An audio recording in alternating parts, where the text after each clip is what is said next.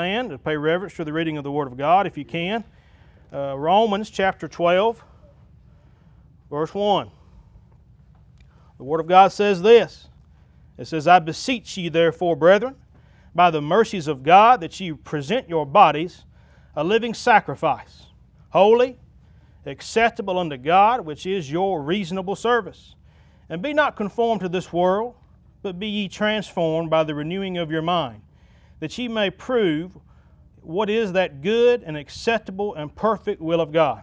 For I say, uh, though the grace given unto me to every man that is among you, not to think of himself more highly than he ought to think, but to think soberly, according as God hath dealt to every man the measure of faith. For as we have many members in one body, and all members have not the same office, so we, being many, are one body in Christ, and every one members one of another having then gifts differing according to the grace that is given to us, whether prophecy, let us prophesy according to the proportion of faith, or ministry, let us wait on our ministering, or, or he that teacheth on teaching, or he that exhorteth on exhortation. He that giveth, let him do it with simplicity. He that ruleth with diligence. He that showeth mercy with cheerfulness. Dear Heavenly Father, Lord, we thank you for allowing us to come together here this morning. We thank you for the Spirit, uh, Lord Father, that we've already felt, Lord, through the Sunday school hour, Lord Father, through the singing. I, I thank you, Lord Father, for the heavenly home that I have promised and, and waiting on me, Lord Father, just through the faith, that just for the love and just for the body, Lord, that you came and sacrificed on a hill called Calvary, Lord. We uh, thank you, Lord Father, for an opportunity to be in a house, Lord, that we can uh, stand together, Lord Father, as people that's been called out, Lord Father, uh, by your marvelous grace. We thank you, Lord Father, for the anointing. We, we thank you, Lord Father, for the love that you've given us. And Lord, we pray that you can use this scripture, Lord, that you've impressed upon our hearts here this morning in a mighty way. In Jesus' name I ask, amen. You can uh, be seated this morning. Now, uh, in the book of Romans, uh, a lot of Romans up to this point, uh, in fact, most of it, a majority, uh, is a lot to do with faith faith and, and, what's saving you and faith and what leading you and faith is what uh, gets you through the day. And we get to Romans here in, chapter 12. It really doesn't change a, a, whole lot on the faith aspect. It changes a little bit here in a minute, but uh, we understand that it starts off with Luke, uh, excuse me, Romans uh, chapter 12, verse 1. It says, I beseech, uh, I beg you, uh, brethren. And, and I really like that he uses the, it says, you therefore. Now, every time it says therefore, I mean, we may need to ask ourselves, what's it uh, therefore, so to speak. Hey, why is it telling us to stop uh, and read and listen this? It says, Brethren, uh, by the mercies of God, that you present your bodies uh, a living sacrifice. Now, we are presented to God as a holy, living sacrifice. Now, in the Old Testament, and if we understand anything in the Old Testament, if you understand, sacrifices had to be made. there was animals that was brought to an altar. Uh, there was animals that were killed. Uh, uh, there was animals that were cooked and burned. Uh, uh, there was animals that were brought in and given for certain sacrifices uh, uh, to forgive. Now, uh, to understand those sacrifices, each one of those things had to die. they had an end to their life. there was bloodshed and it was over. to help you understand that, that's why it had to happen over time, over every week, over month, and even the yearly sacrifices. animals had to go and die in the place of our sins. Uh, uh, praise the Lord today. Uh, uh we have a man called Jesus uh, uh, that came to die as a living sacrifice. Now, uh, to help you understand that, uh, uh, he went to Calvary and he died. he was put in an old grave, and praise the Lord, just a few days later, he rose again. he stepped out of that old tomb. He is a living sacrifice for us, just as we should be as a body, as a temple of a living God we are a living sacrifice to God. Our, our lives are sacrificed for Him.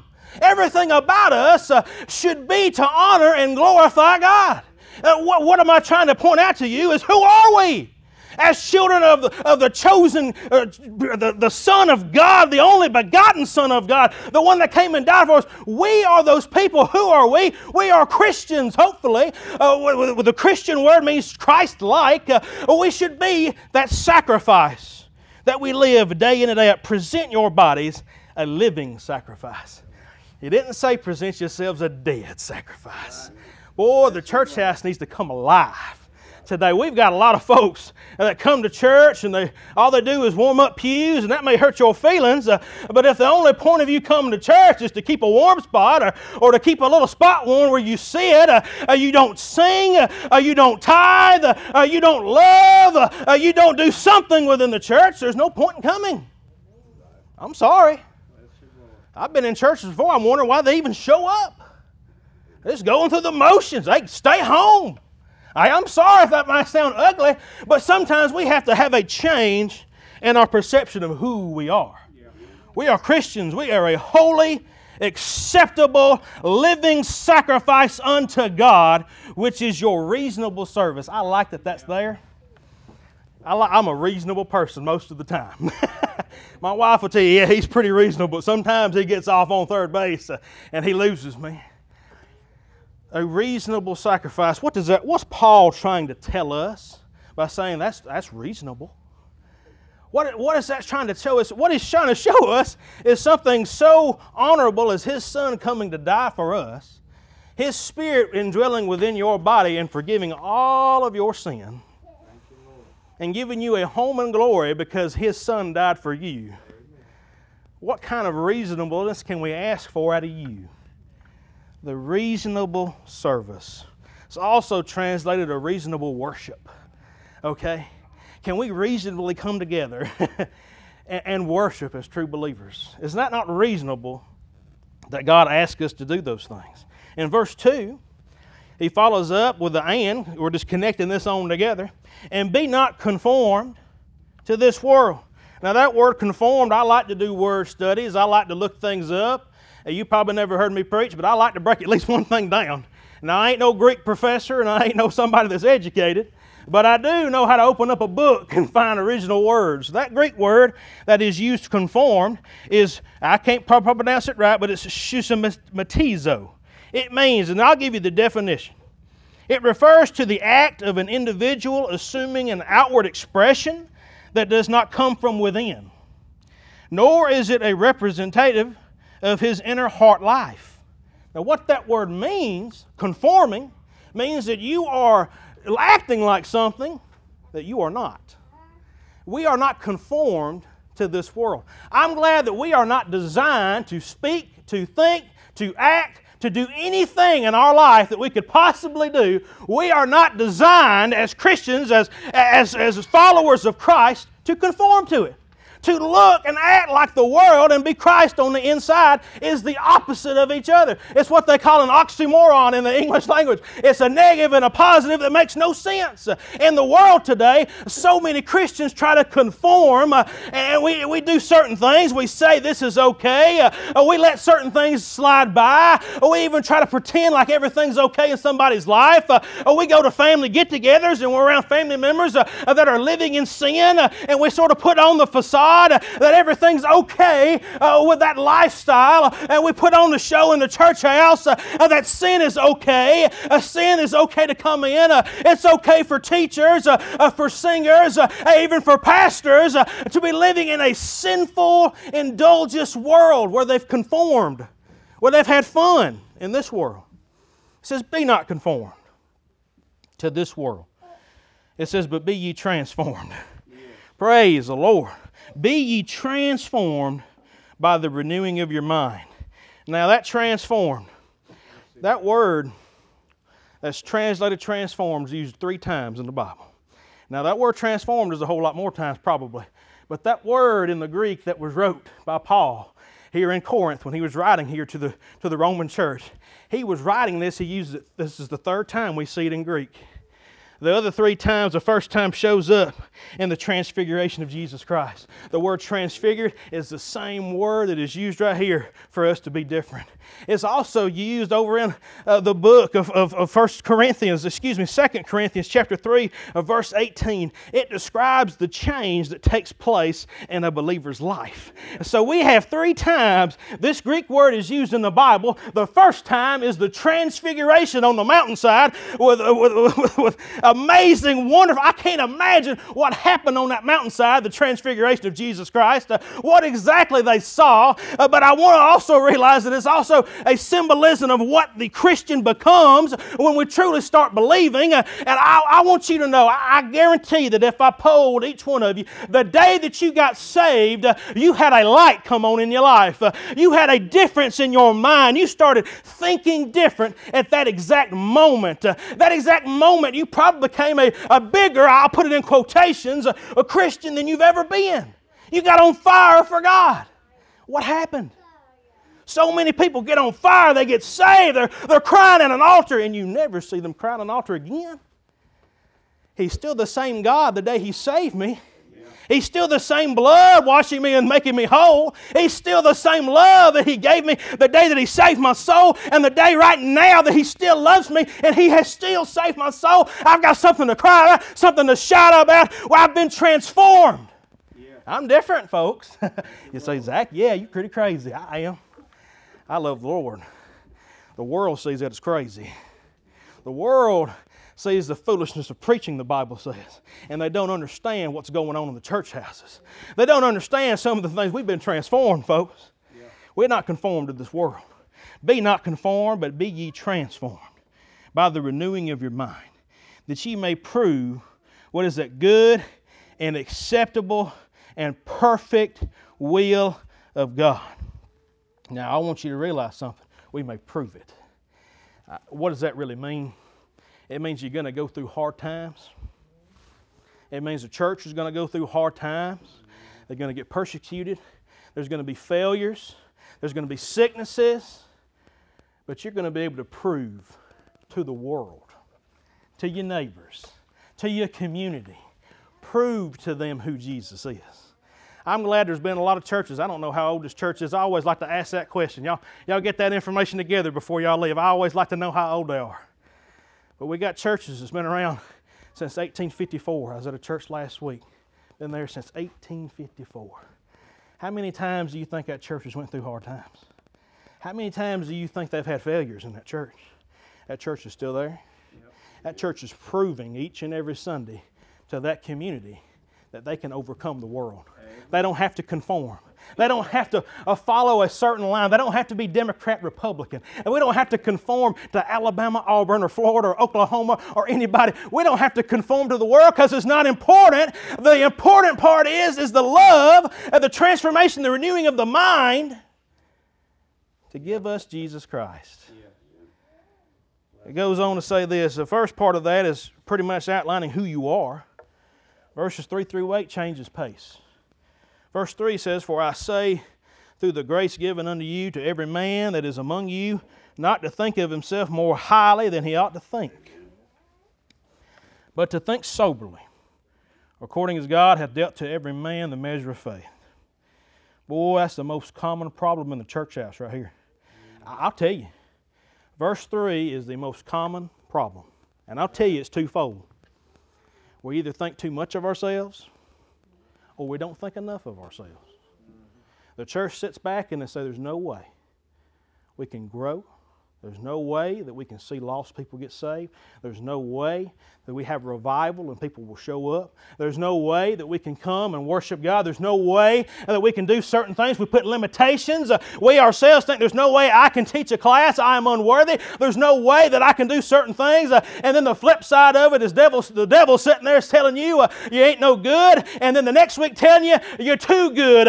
You're too, too got too much going on. You're the best teacher, the best preacher. I have been called in that before. It wasn't long into my ministry. I thought I had it whooped. Uh, and I want you to know something. I, I went to a little old brotherhood down in Wedowee to a bunch of folks I didn't know. I got invited by family and I made a fool of myself. Uh, uh, those brothers may not have ever heard it, they may not have ever seen it, but I knew that I had made a fool of myself. I came and, pro- and I preached Zach Stone's gospel. I came and preached what I, I thought was right. And I want you to realize something. I ain't trying to crucify myself in front of you, but we make mistakes. Uh, we make failures, uh, we fall day in and day out. You don't need to think that you are unworthy, and you don't think to think that you're too high. That's the two problems in the church. If we can just be humble and know our own strengths uh, and know our own weaknesses, and that comes from a renewed mind. we back up a couple verses there. We ought to know. It's reasonable. Verse 1 says it's a reasonable service. Hey, we, we, we got a renewed mind. We know our strengths. I know that I'm, a, I'm really, I'm an introvert. Most people don't think introverts preach. I was in sales for about five years. I taught school, okay, public school. I'm an introvert. They say, How do you do that? I'll tell you why I can succeed at sales and why I succeed at public teaching because I'm an introvert. I taught something and I sold something that I loved. I did. I designed kitchens and I did cabinetry. And I, don't, don't call me after this. Want me to come to your house? I don't, I don't want to fill my phone book. I ain't pitching nothing to you, but I want you to realize something. I love doing that. I love going in people's homes and showing them what they could do, and I was good at it. And I knew I was good at it.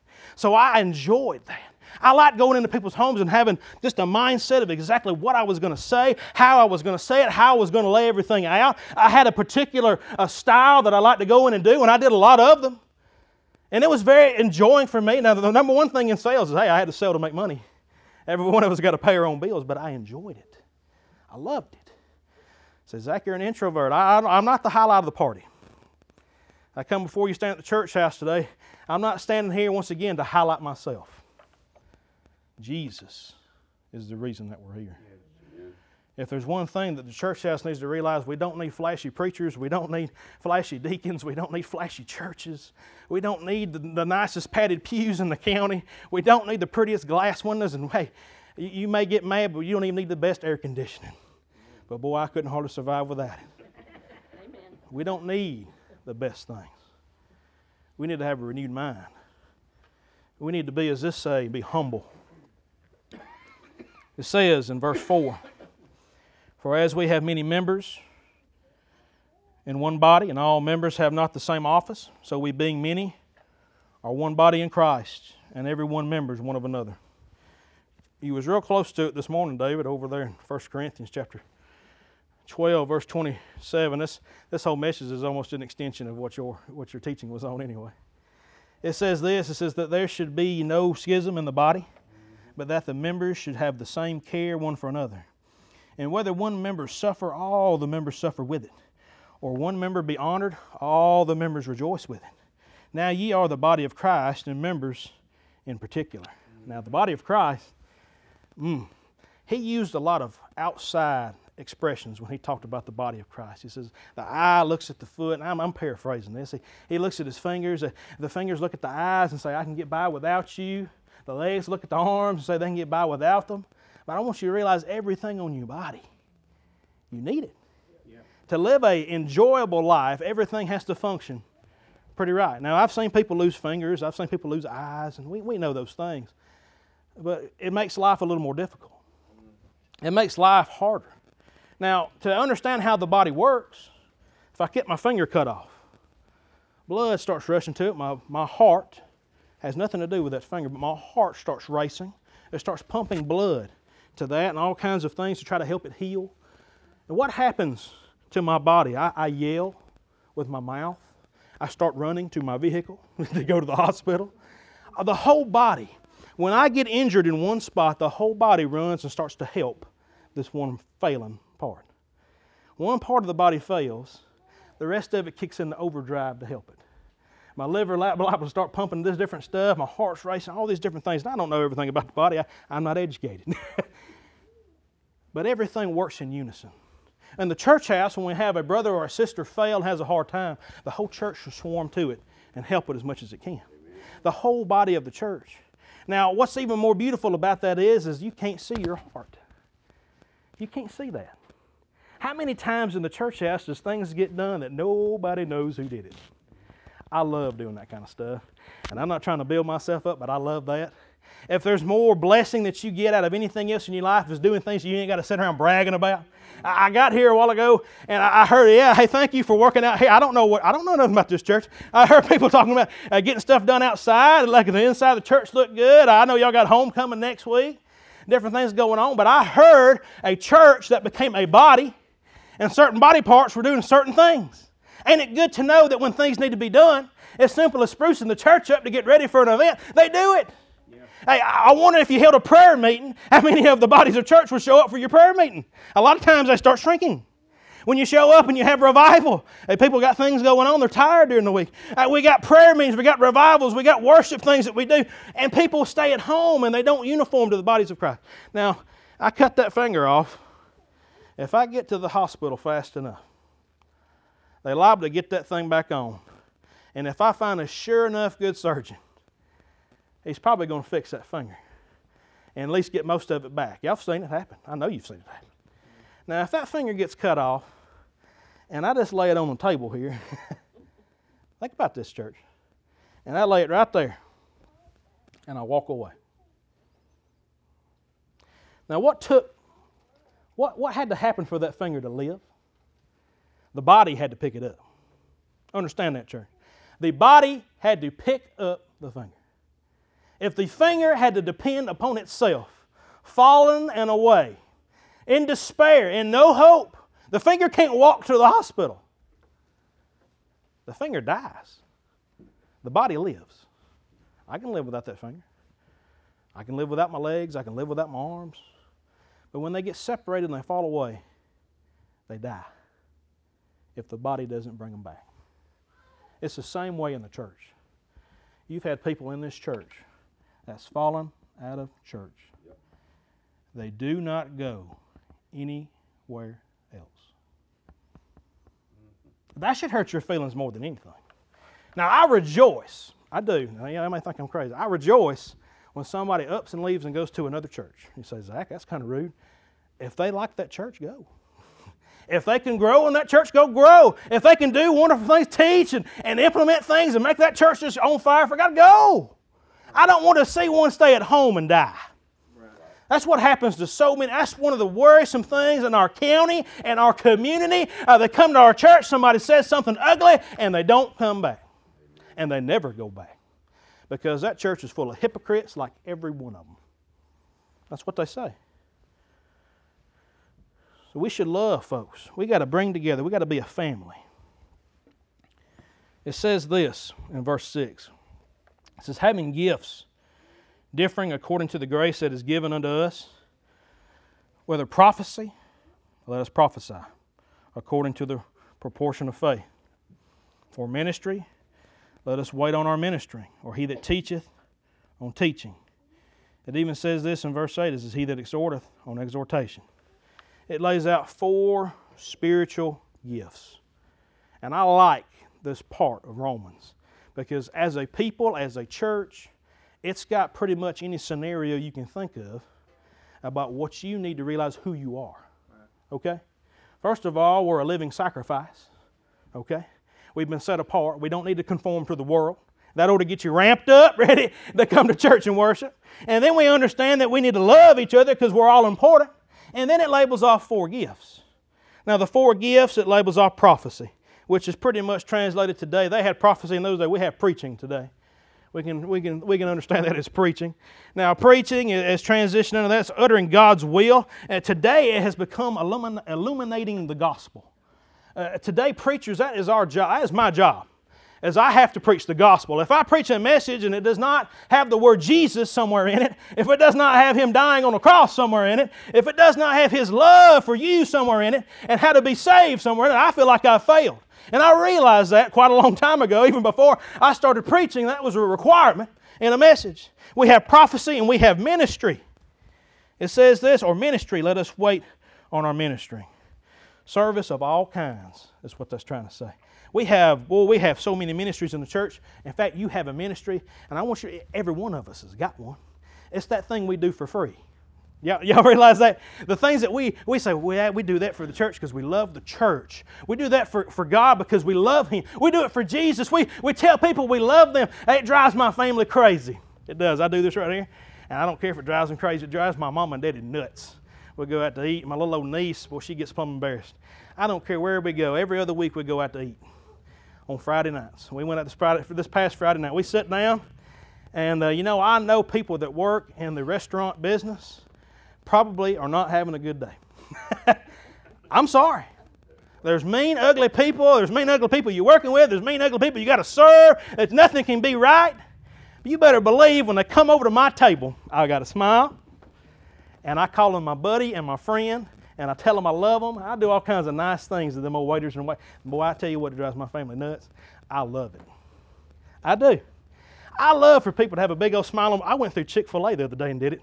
I got the best response I have ever got. Guy pretended he was family, said, Hey, cuz, I ain't seen you in a long time. Almost, I thought he was going to reach through the window and hug me. It just threw me off. I hadn't had that kind of response. I hadn't tried it at Chick fil A. that's the Lord's chicken, and I tell you what now, they're real nice there. They just loved on me. I could tell he had something that I had. We see, we, we, we are supposed to portray a Christian like attitude no matter what's going on. I'm at work Anybody comes to my desk is my buddy and my friend. I love them before they leave, and that has got some weird looks. but I do. I love them. I appreciate them. We have a ministry to do, and that's my ministry. It's to love folks. Tell people that I love them. Let us wait on our ministry. He that teacheth on teaching. Now, teaching is listed very high in 1 Corinthians chapter 12, verse 28 as a gift that God has given us, and boy, teachers deserve it. I've been in the public education system. I've taught Sunday school before. I've taught the, uh, the adult class, and boy, I just loved it to death. I love teaching, and they need your prayers. I don't care who's teaching. I, have learned so much from preaching, and I've learned so much from teaching that I've grown as a Christian just by doing those jobs. So you have prophecy, you have ministry, you have teaching, and boy, this one here's going to get you now. I like this last one. He that exhorteth on exhortation. Now, if you read that and you don't know what exhorting means, hey, you're going to skip that. But, buddy, I like number four more than any of them. I read a comparison this week to what an exhorter was, tried to explain in the old times. And what an exhorter was, and they use a, a symbolism of a fireplace. So you got a little fireplace in your house, and you got a fire built. And as the night goes on, what happens to the fire? It dies down. There's embers, but there's no fire and the exhorter, used in the Greek language here. An exhorter is somebody that wakes up in the middle of the night and pokes some fires. Stirs that stuff up, gets that fire back going. Now, I want you to know, church, if there's any job listed in them four uh, that we've got listed off in today's church, well, I like exhorters. I like people uh, that come to church fired up, studied up, prayed up. Uh, they're ready to come. They sing harder than they've ever sung before. They praise the Lord harder. They hit an altar no matter what. Uh, they don't care if they got four or five kids with them. They'll drag the kids up there. They're going to pray at an altar. They're going to pray for their, for their church. They're going to pray for their leaders. Uh, they're going to pray for their community. They ain't going to have a chance go by that they don't exhort They don't fan up that old fire. Hey, the church needs a fire about them today. We need a something about us uh, that the world looks at and say, them folks are crazy. I want some of what they got over there. Hey, when I see Alabama football, now I love Alabama football, and I done said a while ago, I watched maybe two games last year because a long time ago I figured out it ain't really that important no way. Uh, them old uh, 18 to 24 year old boys tackling, sweating all over each other, hey, they don't really do a whole lot for me anymore. Uh, but I want you to realize that one time uh, I used to follow recruiting. I used to know who was coming in, uh, who was going out, uh, who was transferred, uh, who all the coaches were. If you ask me right now who the offensive coordinator was, I couldn't tell you. I don't know. Defense coordinator, I know Nick Saban, that's about it. Okay? He says, Zach, you don't sound like much of a fan. I'm not. I try to say I am. I'm a fan of Jesus Christ. I'm a fan of Him. I'm a fan of His Word. I came in last night late. Auburn game was on. I thought to myself, I'd really like to watch that Auburn game. I stopped in the living room, sat down in the recliner. I guarantee 15 seconds. Watched that game and said, I got to study for tomorrow. I, am I'm, I'm not prepared to, to, preach tomorrow. So I went and I studied. Turned, I went, left them in the, in the living room. I was in there alone studying. Why? Because I love Jesus more than any kind of football, TV, family. Jesus' family came to him there at one time and he said, Who is my brother? Who is my, who is my mother? He said, All of you are. That's the kind of love Jesus had for us. He turned his back on his, his mama a little bit and his, his brothers to tell the, the men that followed him, You are important. If there's anything that you can understand about these four gifts, these four wonderful things, is that we got them all in the church. You can't skip number two ministry. We've all got a ministry. If you don't think that you're worthy, you are. If you think that you're unworthy, you're not. If you think that you're too high, you're not. We have a set thing to do. Now, after this, he gives four gifts prophecy, ministry, teaching, exhortation. Mm, I like exhortation. But he's got three things you should do after that that are not gifts. He says, Let him, uh, he that giveth, let him do it with simplicity. He that ruleth with diligence, he that showeth mercy with cheerfulness. Now, all three of those things are very obvious to me. I mean, they're very simple to understand. It says very, very clearly, it says, uh, He that giveth, let him do it. What does that mean? We just took up an offering a while ago. If you can give, give. And I know there's been times in my life that I could give a whole lot more than I do at different times of my life. They got that tithe for 10%. I'm glad the word we just studied it this morning to be a cheerful giver. Be somebody that likes to give. It don't matter if you give 20, 30%. Give as much as it makes you happy. You ain't got to wave a flag in the back and say, hey, come take up this big check. But if you got it, give it to the Lord. My goodness, a church. Eh, if you, if you ain't going to a church that ain't doing the right things with the money, you need to leave. Right. Right. I ought to be able to trust my church with my money. Give. The next one says, Him that ruleth. He that ruleth with diligence. Now, what is that somebody? You got somebody that can give money, that's got money, and there's ones that can organize and lead a certain thing in the church. I'm glad that the church is full of leaders that don't even realize they're leaders. They can plan, they can implement, they can put together, and they can get together and focus on the, on the same thing and get something done.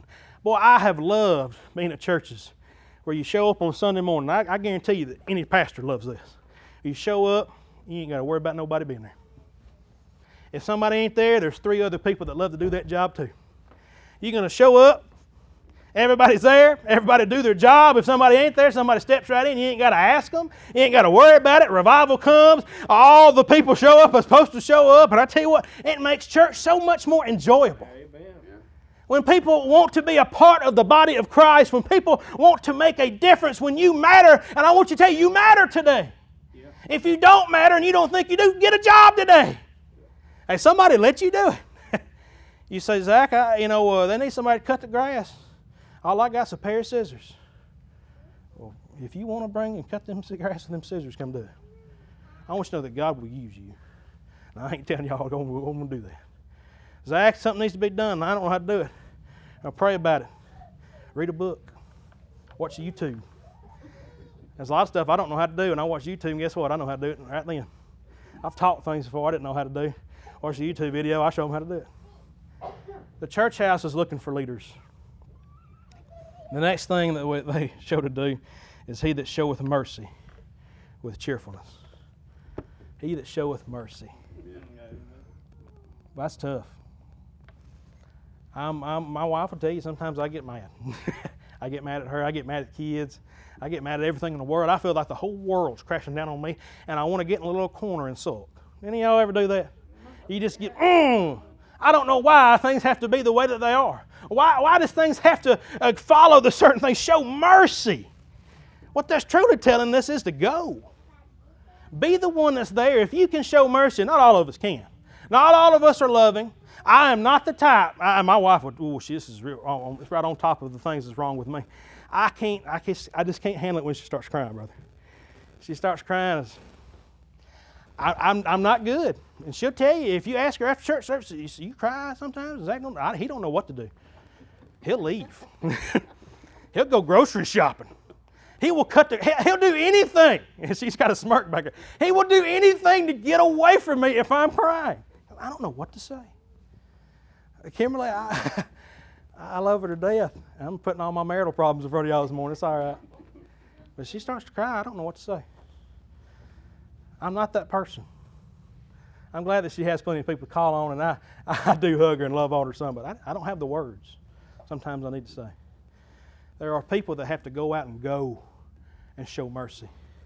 The word that's used for mercy there is sort of a verb like word. It's telling you to go out and show mercy. It's not telling you to sit back and wait for somebody to come to you. It's telling you to go out and show love, show mercy, show forgiveness. there are people in this church I know that are strong in that. I know it. I know people all the time that are very good at hugging people, embracing them, praying for them in a time that they need prayer. And is that you? Four gifts and three things that you can physically do. Who are you? Who are we as a church? Are we just a building that we come to and we worship on Sundays and Wednesdays and have revivals and have some singings? Is that what we are? We have to ask ourselves that question Who are we? Are we truly a living sacrifice for God? Are we truly the, what the church is supposed to be? Are we a loving, shown, expressed, preached, prophesied, taught, loved? Are we that church? Well, the church, the building ain't got nothing to do with it. Is you. Are we who we are? Are we who we say we are? Are we truly what Christ was like? You know, that mercy. When the woman at the well showed up, and she had had multiple husbands, and the one that she was living with then wasn't her husband, the law said to bring her out and stone her. But you know what God did? He showed mercy, He showed love. When He seen that old leper, He didn't say, unclean, unclean, don't touch me. He showed mercy, brought him in, and He cleaned him. When He went to the one that was possessed with many demons and they were legion, He didn't say, That's an old crazy guy that lives in a cemetery that's chained down and broke chains, and I ain't going over there, he's crazy. He went to him and He showed mercy, and He cast out those demons. I want you to know when, when, when Jesus showed up on the scene, it was never any other thing than mercy. It was mercy for him to be born. It was mercy for him to live a perfect life. It was mercy for him not to accept Satan's offer for him to rule the world. It was mercy all the way through those 33 years. It was mercy that put that blood on that cross. It was mercy that saved my soul. Grace is what saved it, but mercy is what brought the grace. What are we today, church? Are we truly mercy? Are we love? Somebody walks through the doors and they look a little different, they speak a little different, they act a little different. Can you show them mercy? Can you show them love? I guess y'all do a song of invitation. I'll ask you